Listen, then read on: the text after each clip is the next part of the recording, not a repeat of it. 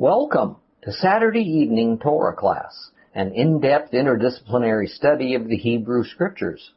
Tonight's lesson is week number 10, Numbers chapters 8 and 9.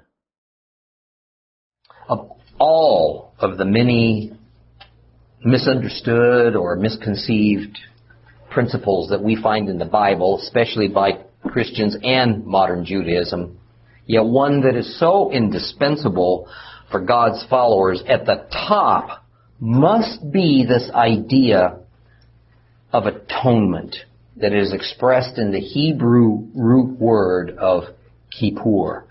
Kippur. Now we concluded last week's lesson by discussing this term and but one or two of its several offshoots such as kofer and kapara. Now I would like to resurrect that thought briefly because as as we have learned, what was in the minds of the writers of the Bible and the culture they lived in, a, an ancient Hebrew culture, is one that is so distant from modern thought that it can be very challenging to apprehend it, let alone to comprehend it. Right? But it is also important if we're going to get the true understanding that the Lord wants us to have regarding His laws and His plans. Now, the notion of ransoming a person from the wrath of God, including the God of Israel, for a price, this was prevalent in ancient culture, and it is equally as prevalent in the Bible, and don't ever think otherwise. Okay. The church especially, but Judaism also, have tried all sorts of allegorical tricks and somersaults to reconcile our 21st century minds to the words of Scripture on this subject and thus have effectively blunted the impact it really ought to have had upon us. We typically find the literal concept as just too primitive for our modern sensibilities. So we kind of twist it and remold it for us until it's comfortable. And, and I promise you that if we were to enter a time machine and go back to King David's era and then tell him and the others in his community what redemption means and our modern understanding of it, it would be unrecognizable to them. Proverbs is but one of many books where we get this thought about the fundamental God principle of ransom and its irreplaceable purpose. Listen to Proverbs 21:18. The wicked serve as a ransom for the righteous, and likewise the perfidious for the upright. Now this is an excellent biblical statement to help make my point.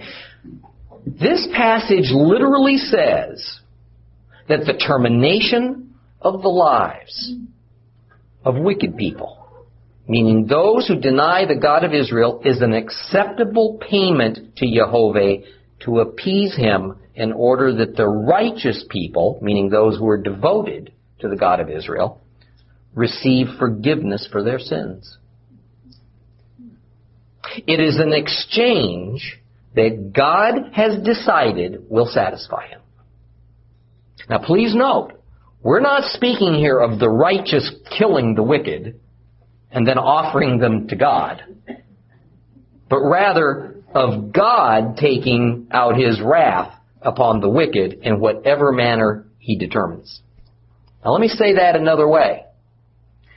This isn't an act of men upon men but rather of God upon men. Now, despite standard teachings to the contrary, there is no principle of God that has ceased to exist or has changed. There isn't one. Thus, the central place of ransom is a way to justify, to satisfy rather, the justice right, that God inherently requires can't be overlooked or made to be some kind of obsolete divine protocol that was only for the more primitive times. Okay. Leviticus 17:11. For the life of a creature is in the blood. And I've given it to you on the altar to make atonement for yourselves, for it is that blood that makes atonement because of the life. It is God's very nature that He cannot accept that what He has created can be killed without the killer being subjected to His righteous wrath. Please hear me. Just as we like to say that God cannot tell a lie, neither can he not be angered by the death of one of his creatures. And when I say can't, I mean can't. Just as God is not capable of lying, so he is incapable of not being angered at the spilling of blood. It's not a matter of a limitation of God, or even a choice of God that I'm referring to. Rather, it's His essence and His character that makes God who He is. That He's like this. Thus, the God principle that one of His creatures must pay for the death of another of His creatures exists. Always. This is reflected in a whole number of ways. For instance, when it comes to sinning, trespassing against the Lord, the guilty party's transgression must be paid for by an innocent party if it's to be forgiven. Otherwise, the guilty party's blood is on his own head, and God's anger is satisfied only when that guilty party's life is taken, but forgiveness is not granted.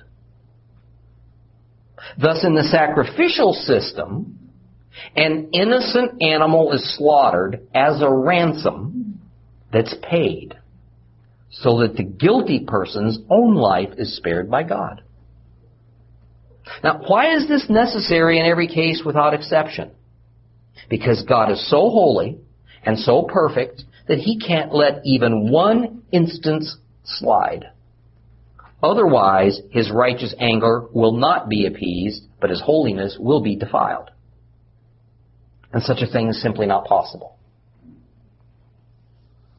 Now, when it came to killing and butchering an animal for food, killing one of God's creatures, the animal's blood had to be given back to God as payment of ransom for the death of that animal at the hands of a human.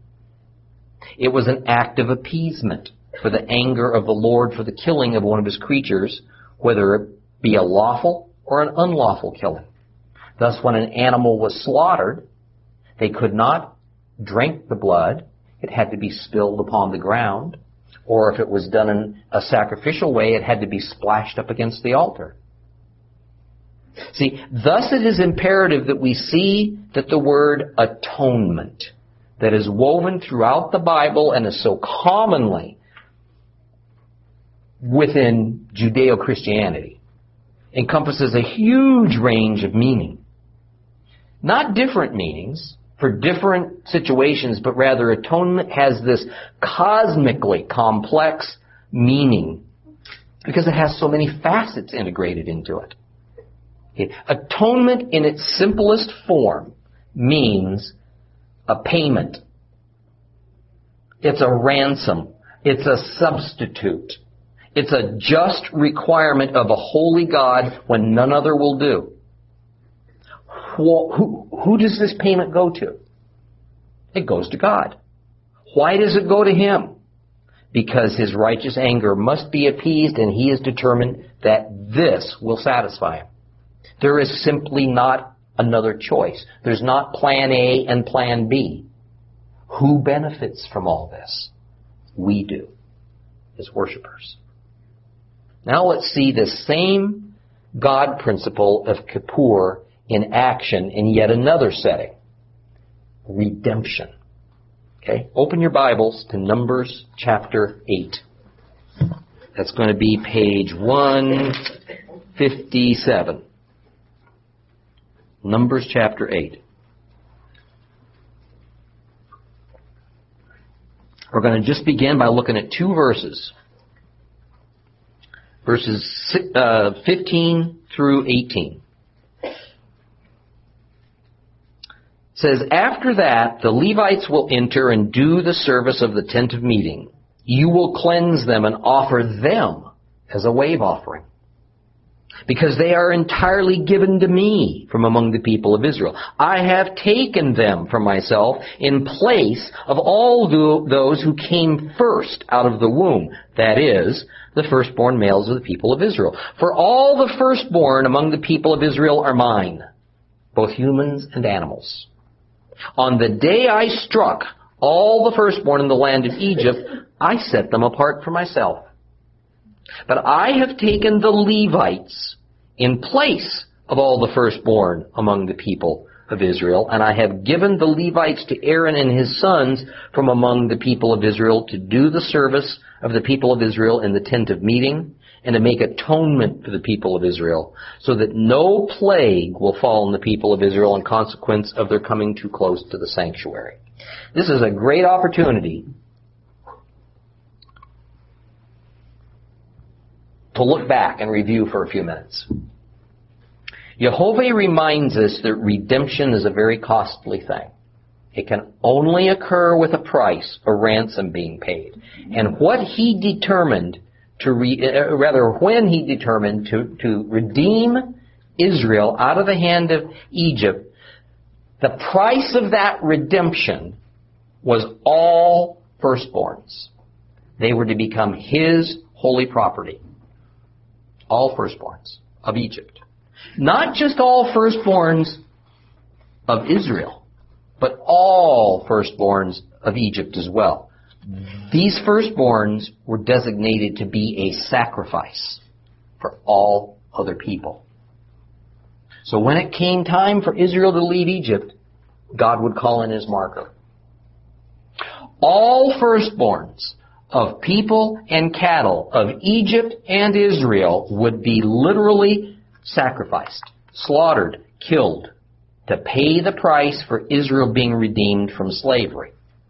However, even though all firstborns now belong to God and were marked to be a sacrifice of atonement, he would not take the life of those firstborns who trusted him enough to follow his provision that every home was to slaughter a lamb and paint the blood of that lamb on the doorposts of their homes. In other words, that lamb was to be the payment for all the firstborns who were rightfully to be slaughtered as a sacrifice. Of course, we know of this event as what? Passover. The very first Passover. So the result was that the vast majority of Israel, apparently, believed God. And so the Israelite firstborns were spared. But the vast majority of the Egyptians did not believe God. And so the vast majority of Egyptian firstborns were slaughtered as a ransom. As said Proverbs 21, the wicked were the ransom for the righteous. And this is an inalterable requirement of God. Now that Israel had escaped Egypt, the firstborns of Israel still weren't out of the woods. They were still God's holy property. They owed God a lifetime of service to Him. Therefore, Jehovah in His mercy now decided that the Levites would become the substitute, they would become a ransom for all those Israelite firstborns. Rather than all the Israelite firstborns being God's holy property, subject to lifelong service to God, now the Levites would be God's holy property in their place. And the firstborns would be relieved of their responsibility to Him. That's why the census we read about earlier in Numbers was so carefully conducted. Recall that the number of Levite males available to substitute on a one for one basis for each of the Israelite firstborn fell short. of the amount needed. Therefore, those Israelite firstborns who had no Levite to redeem them instead had to pay money to the priesthood for their redemption. Redemption always, always has a tangible cost.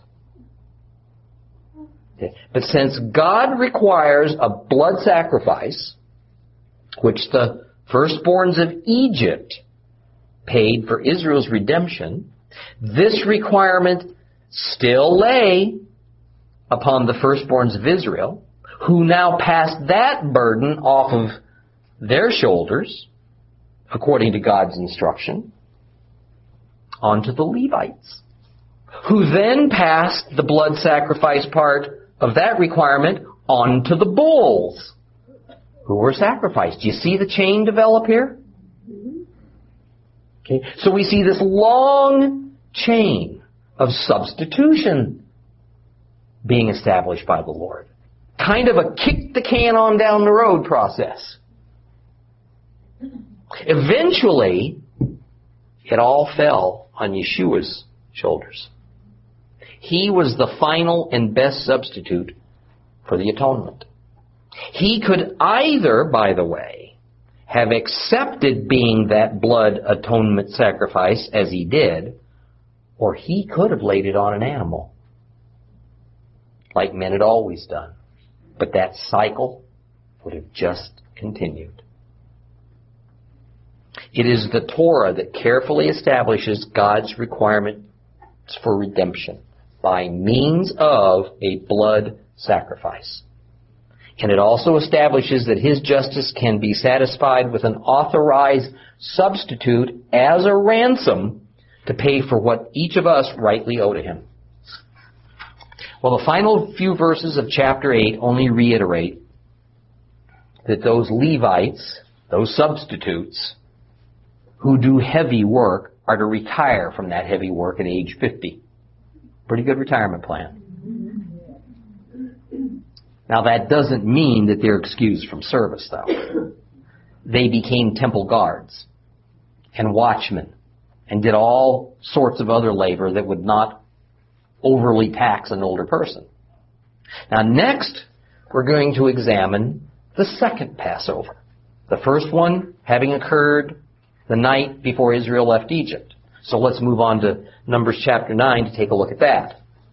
Now, before we read it all, Numbers chapter 9 and 10 join together to record all the final preparations for the journey of Israel, now released and redeemed from Egypt, outfitted with God's sanctuary, and prepared with God's laws and commands as they get ready to set out for that promised land.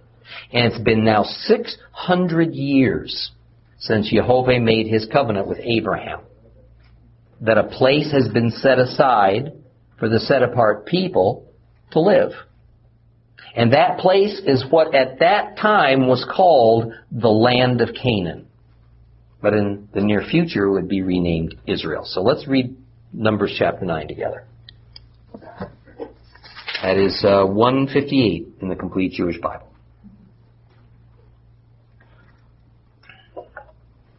Adonai spoke to Moses in the Sinai desert in the first month of the second year after they had left the land of Egypt. And he said, let the people of Israel observe Pesach, Passover at its designated time. On the 14th day of this month at dusk, you're to observe it at its designated time.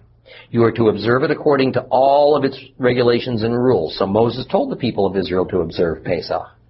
So they observed Pesach at dusk on the 14th day of the month in the Sinai desert. The people of Israel acted in accordance with all that Adonai had ordered Moshe.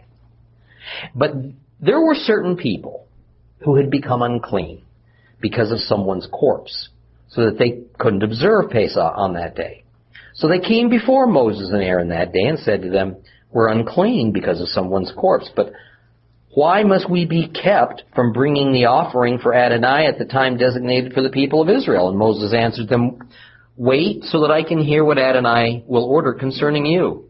And Adonai said to Moses, Tell the people of Israel if any of you now or in future generations is unclean because of a corpse, or if he's on a trip abroad, Nevertheless, he is to observe Pesach, Passover.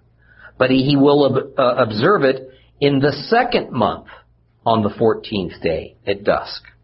They are to eat it with matzah and maror. They are to leave none of it until morning. They are not to break any of its bones. They are to observe it according to all the regulations of Passover. But the person who is clean and not on a trip, who fails to observe Passover, will be cut off from his people because he did not bring the offering for Adonai at its designated time. That person will bear the consequences of his sin. Now, if a foreigner staying with you is staying with you and he wants to observe Passover, he's to do it according to the regulations and rules of Passover. You're to have the same law for the foreigner as for the citizen of the land. Now, on the day the tabernacle was put up, the cloud covered the tabernacle, that is the tent of testimony, and in the evening, over the tabernacle was what appeared to be fire, which remained there until morning. So the cloud always covered it, and it looked like a fire at night. And whenever the cloud was taken up from above the tent, the people of Israel continued their travels, and they camped wherever the cloud stopped. At the order of Adonai, the people of Israel traveled. At the order of Adonai, they camped. And as long as the cloud stayed over the tabernacle, they stayed in camp. Even when the cloud remained on the tabernacle for a long time, the people of Israel did what Adonai had charged them to do and did not travel. Sometimes the cloud was of just a few days over the tabernacle. According to God's order, they remained in camp, and according to, God, uh, to uh, Adonai's order, they traveled. Sometimes the cloud was there only from evening till morning, so that when the cloud was taken up in the morning, they traveled. Or even if it continued up both day and night when the cloud was up, they traveled. Whether it was two days, a month, a year, that the cloud remained over the tabernacle, staying upon it, the people of Israel remained in camp and didn't travel. And at Adonai's order, they traveled. They did what Adonai had charged them to do through Moses. The first thing spoken of in chapter 9 is the Passover, Pesach in Hebrew. Now this is the second Passover celebrated by Israel, and there's a very distinct difference in the way this Passover will be observed as compared to the first one. Now let's remember that the first Passover took place where? In Egypt. Okay? It was that great and terrible night that the Lord killed all those unprotected firstborns. And the only firstborns exempted were those who followed Moses' instructions that they were to kill a yearling male lamb, eat it, and then spread its blood on the doorposts of their mud brick homes. Now, it is a key God principle to understand that while this instruction was primarily aimed at Israel, any family living in Egypt, no matter their nationality, who worshiped Jehovah and obeyed and followed this command was passed over by death. Any family whom a circumcised male led as a sign of joining Israel, no matter their nationality, they could participate. And apparently thousands did. And as a result, we see in Exodus that a mixed multitude, it's called, left Egypt and traveled along with Israel. Now some who came officially joined Israel. And others came as kind of like hitchhikers. And they never joined Israel, though they probably lost their firstborn and were awed at God's power.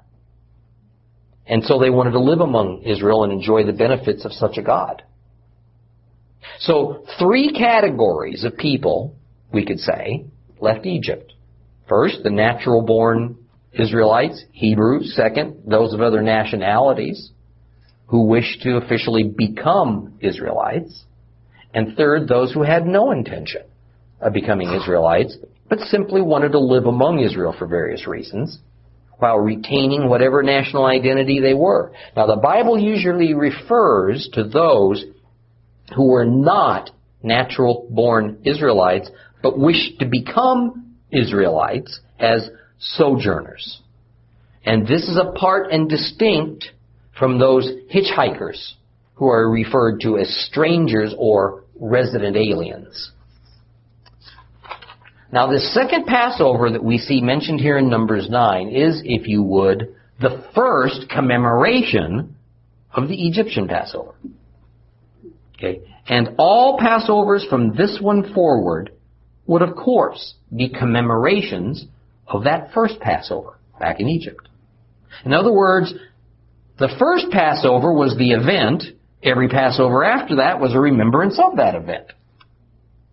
Now, the main difference between the first Passover, as occurred in Egypt, and the second one out in the wilderness, is that between the two, in between those two events, the Torah, the law was given to Israel on Mount Sinai early on in the Exodus. Further, a place for God to dwell among Israel, that tabernacle, that wilderness tent, had been constructed. And as a result, the character and nature of that Passover lamb also changed somewhat. Now, in the first Passover, each individual family slaughtered their own lamb in their own home, as there was no common place to do such a thing, or a priesthood to officiate over it.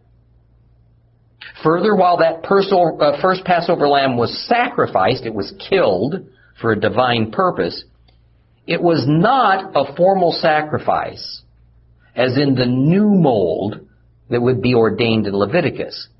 Okay. With the giving of the law now, all sacrifices had to be supervised by the priests of Israel. I have no doubt that it was those firstborns of Israel who were going to be passed over for death by means of the blood painted on the doorposts of their homes, who did the slaughtering of the lamb in that first Passover. It would have been them. Right? But they would be barred from it from this time forward. And as we discussed rather recently, that until the Levitical priesthood was established at Mount Sinai, which happened about a year after that first Passover, it had been traditional that the firstborns acted sort of like priests within each of the Israelite families. So since the slaughtering of the lamb was now a divinely ordained thing, it would have fallen to that firstborn to kill the lamb at the first Passover in Egypt. Now there's a lot of symbolism here. Okay. It was the lives of the firstborns who had been threatened by God. So it was the firstborns who killed the lamb and did the smearing of the blood. Sometimes we get this wrong impression about that first Passover. It was not to save the physical lives of all the Israelites from death. Women and non-firstborns weren't even subject to God's death threat. His wrath was only going to be poured out on who? The firstborns. Because it was the firstborns, follow this, that he declared as belonging to him. And he was going to sacrifice that which belonged to him for them in order to save his people. Okay. The killing of those firstborns was the redemption price for Israel, thereby satisfying his justice. Does that kind of ring a bell now? See that connection?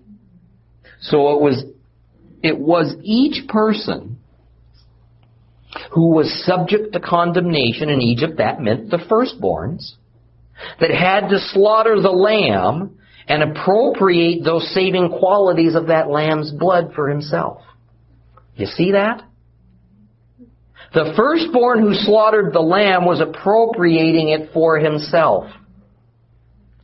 Now in the end, it did of course lead to his family escaping the slavery of Egypt, but this was not about saving the physical lives of the other family members because their lives weren't even in danger. It is still exactly like that for mankind today. Each person subject to condemnation, which every human is, must appropriate the blood of the sacrifice for himself or herself. Nobody else can do it for you. As much as I might prefer it, I can't appropriate Yeshua's blood for my brother. I can't do it for my mother or father. I can't do it for my children or my grandchildren. Each person must be redeemed one by one by his own, his or her own free will and free choice. Mm-hmm. Yet a person within a household who does appropriate Yeshua's sacrificial blood indeed does open a door for his family to escape by showing them the way. Still, each family member must now go and obtain that saving power of Yeshua for him or herself. Now, in this second Passover, the Passover lamb is to be selected and taken to the tabernacle, later on the temple, where the priests are to officiate over the slaughter. Part of the lamb, every lamb slaughtered, is to be offered on the official altar of burnt offering to God. Then some of that blood is taken back home and smeared on the entryway to their home. In the first Passover, it didn't happen that way because there was no formal Torah. There was no law. There was no priesthood. There was no tabernacle. Now, as was ordained in Leviticus, the Passover is to occur on the 14th day. This rule is repeated here in Numbers, verse 3, along with the regulation that the sacrifice of the lamb at the tabernacle should occur in Hebrew at Bain Ha'ar Bayim. This means literally between the two evenings.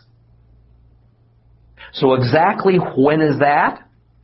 Well, most ancient rabbis determined it was between sunset and complete darkness. Later it was determined that it would mean from about what we would call three in the afternoon until the time of total darkness. That was between the evenings. Now remember, the Hebrew day begins and ends in the evening, not in the morning, like it does among Gentile nations today. More specifically, it is not at dark that the day ends, but when that final edge of the sun disappears over the horizon, or even more specifically, it's when three stars in the sky can be seen that the current day ends and the new one begins. Now obviously, it was humanly impossible for the priests to officiate over the slaughtering of thousands of lambs in but a few minutes between the sun setting and complete darkness. So one can understand the reason for declaring that the slaughter of the lamb should commence at three in the afternoon, but can you imagine even then how fast they would have had to have worked to make that all happen? Now what's interesting is that there is no mention of the Feast of Matzah here, that is the Feast of Unleavened Bread. That feast was to begin the day after Passover. And from the timing of these passages, we can know that the Passover occurred on the 14th of a month now called Nisan. Right? And Israel left on their journey from Mount Sinai into the wilderness on the 20th day of the month. Right? There's no way they'd live in, leave in the middle of the Feast of Matzah. Now the reason I point this out is that just as God ordained in Leviticus, Passover and Matzah, although connected, are two completely distinct observances. Okay. It was only in later times that they were so intimately connected that they actually became to be looked at as but one feast. Okay. Even today, it is common to call the period of time that includes the first first uh, includes first of all the Passover and then the Feast of Unleavened Bread, just Passover. It is called the whole shoot and match, Passover. Some prefer to call the combined two day or two feast event, that whole shoot and match, matzah, unleavened bread. Either way works. Okay. Many Jews today treat Passover as only the first day of matzah. You'll actually hear them say that. Right? Although that's not correct by the commands of Torah, obviously. Now there's a very important reason that Passover had to be celebrated before they packed up and left. Because it involved the sacrificing of an animal. Matzah did not have a sacrificial element, so to speak. The only requirement really for a person was to clean out all the leaven from their dwelling, all the yeast, and then to eat unleavened bread for a seven day period. Therefore, while the tabernacle was essential starting at Mount Sinai for the proper observance of Passover, because a lamb had to be sacrificed with a priest in attendance, the tabernacle was not necessary to observe the seven day feast of matzah.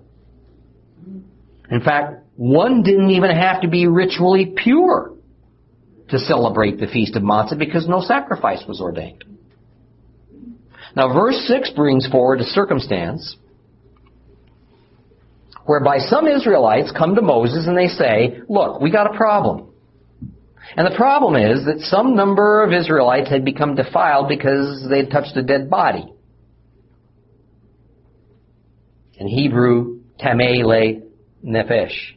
And since the focal point of the second Passover was the sacrifice of a lamb at the tabernacle, and because the law didn't allow anybody who was severely unclean to even approach the sanctuary of God, then with then what are you going to do about those people who were currently unclean?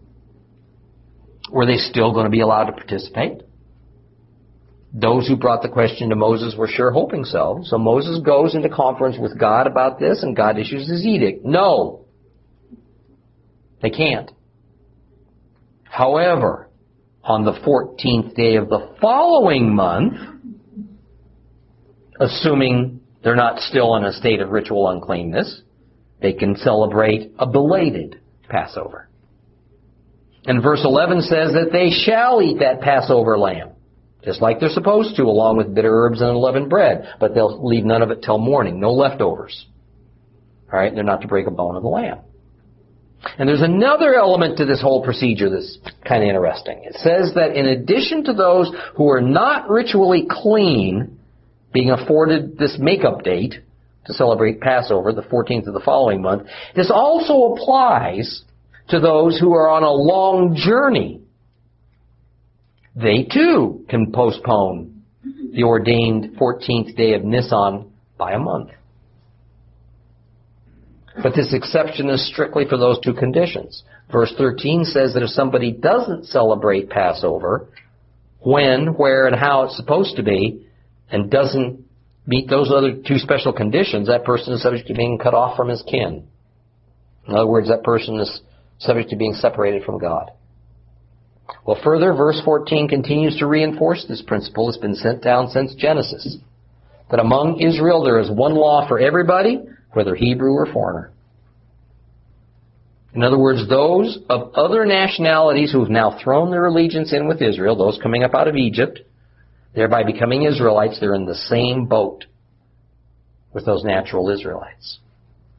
All the Torah applies to them. And they're under the same requirements, the same blessings, and the same curses. If they're going to throw in their lot with Israel. Naturally. Because all who want to be followers of the God of Israel must operate under his covenants. Pretty simple. Further, even the resident aliens who are not Israelites and don't want to be Israelites but do wish to live with Israel, they're at least required to observe the Passover.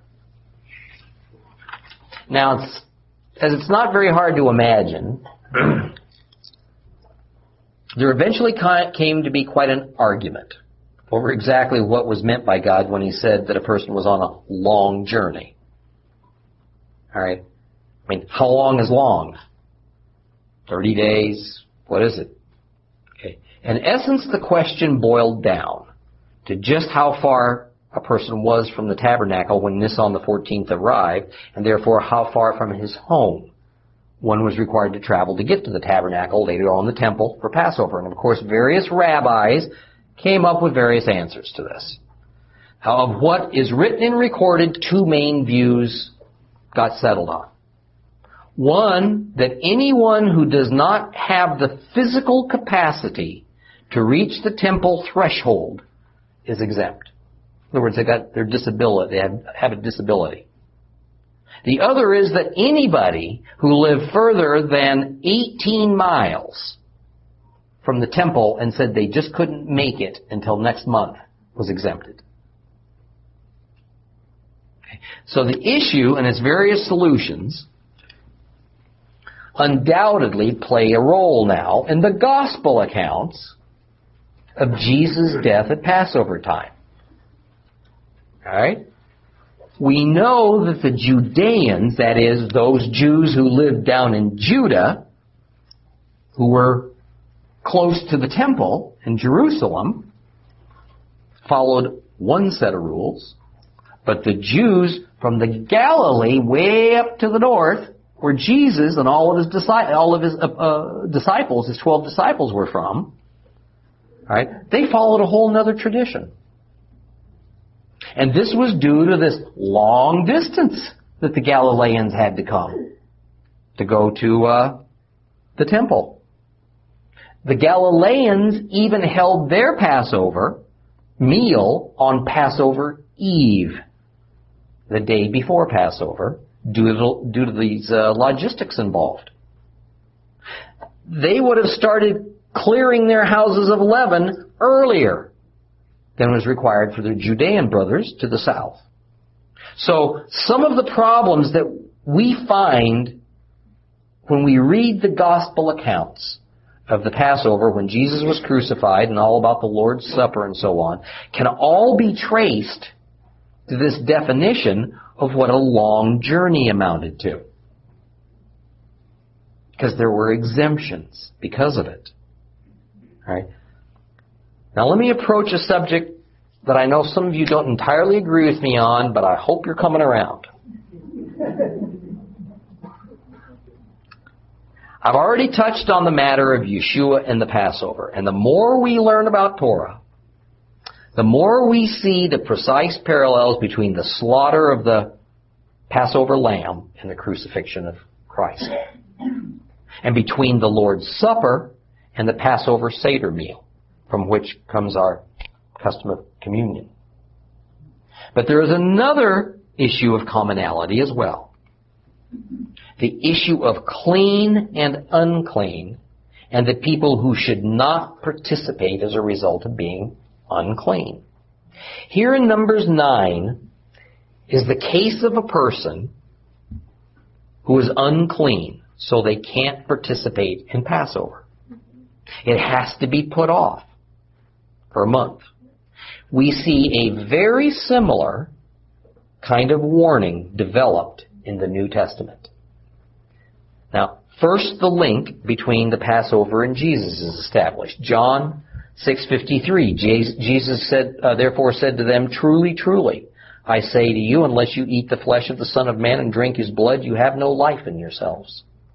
He who eats my flesh and drinks my blood has eternal life. I will raise him up on the last day. Ooh, I like that. For my flesh is true food, my blood is true drink. He who eats my flesh and drinks my blood abides in me, and I in him. So after the invitation is established to come, and the reason for participation is laid down, now we have a warning. And in fact, it's a death threat. And we find it in 1 Corinthians 11:27. Therefore, whoever eats the bread and drinks the cup of the Lord in an unworthy manner shall be guilty of the body and the blood of the Lord. But let a man examine himself, and so let him eat of the bread and drink of the cup. For he who eats and drinks, eats and drinks judgment to himself, if he does not judge the body rightly. And it's for this reason that many among you are weak and sick and a number of you sleep. Now, I've heard any number of guesses and allegorical statements about what drinking and eating in an unworthy manner means. And of course, these various, sometimes fanciful explanations are usually anything but in the context of Israel, the Torah, and the Jews. which is the only reasonable context from which to view any part of the Bible.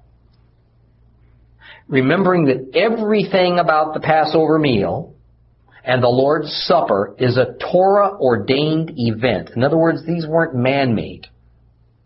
Okay. There is but one clearly stated condition that makes a person unworthy to participate being unclean. And of course, the punishment in Torah for partaking of Passover in an unclean state is being cut off. Karet in Hebrew. And karet is biblically, biblically defined as divine punishment up to and including death. Even eternal separation from God. Now naturally, as a parallel to the Torah command, Rabbi Paul warns that those who are unworthy, and I say, I say this means generally unclean, spiritually speaking, and who drinks the cup and eats the bread anyway will become sick and weak and fall asleep. Fall asleep is a common biblical euphemism that means to die. And just as obviously, the context makes it clear that this is indeed divine retribution. You don't become ill because something about the wine and bread is toxic. It's not poisonous. I mean, do you see this hard and tight connection between the ordinance of Numbers 9 and the New Testament version of exactly the same thing? The New Testament simply adds to this context by making Yeshua the Passover lamb. Well, let's move on to verse 15. This section of Numbers 9 that explains the operation of the fire cloud, the glory of the Lord, and what Israel's response to it ought to be. And really, this is but a resumption of something that started much earlier in Exodus. Israel had followed that fire cloud all the way from Egypt now to Mount Sinai. And since they had been stationary for about 13 months there at the base of Mount Sinai, that fire cloud had not been needed to direct their movement, but that was all about to change. The sequence of events can be inferred from the circumstances. The fire cloud led them from Egypt to Sinai, then it rose up and rested at the top of the mountain where Moses went up to receive the Torah, and there it stayed for some time. Now that the tabernacle was completed, the tabernacle was a pattern of God's heavenly throne and was the new and latest earthly place where God would dwell among men. now the tabernacle replaced Mount Sinai as God's earthly dwelling place and remember, Mount Sinai had replaced the Garden of Eden as his earthly dwelling place. So naturally, the fire cloud that we often read about Moses ascending up to the top of Mount Sinai came down and rested from top of Mount Sinai down to rest above that tabernacle. Well, during the day, the sunlight more or less hid the brilliance of the fire cloud so that only the cloud itself could be seen. But when it grew dark, can you imagine how that cloud lit up the night sky? Wouldn't you have loved to witness that? You know, what a sight that would have been, but also how reassuring to God's people who must have been awfully apprehensive about their futures right about now. Well, beginning in verse 17, we get the drill. When the cloud lifts, the Israelis are to strike camp, take down the tabernacle, and move following wherever that fire cloud goes. When the cloud stops, they stop, whether it's overnight, a week, a month, or a year, it says. And by the way, that's not saying that the maximum time they stopped in camp was a year. It just means that whether it's long or short, they followed the directions of the fire cloud. Now the final verse says, that on a sign from the Lord, they, either made camp or they broke camp. Now don't be confused. This sign is just the movement or the stopping of the fire cloud. There was not an additional sign.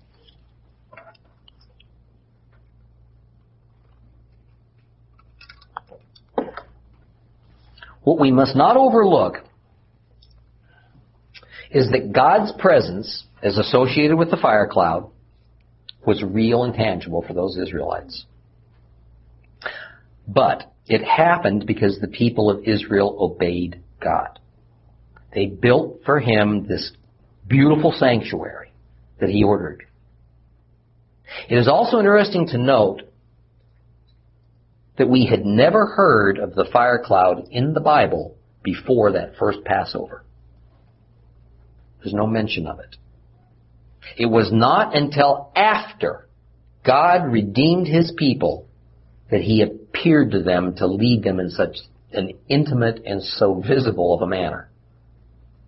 And once he had redeemed them and made himself so real and tangible to them, they were expected to respond by being obedient.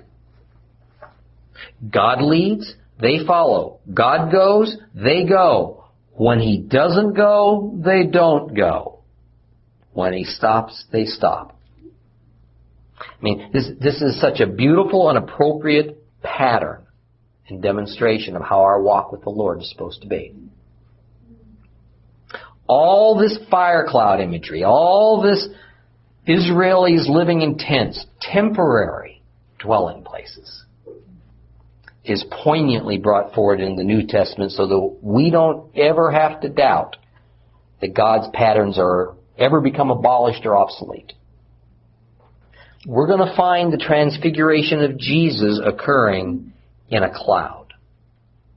And then later when he arose and ascended, it was into a cloud. And when he comes back, how's it going to be? In a cloud. Okay. Two of the leading apostles, Paul and Peter, constantly make use of the metaphor of the human body being likened to a tent, a temporary dwelling place, which will be replaced with incorruptible and permanent housing when we've reached our promised land, heaven. All of these examples and patterns and metaphors that we see Jesus and the apostles use in the New Testament are not new and made up, random or arbitrary. They're used because they directly refer back to the Torah. And the purpose, even if they didn't fully recognize it, was to make that ironclad connection between the newest covenant in Christ and the earlier covenants revealed in Torah. We'll start uh, chapter 10 next time.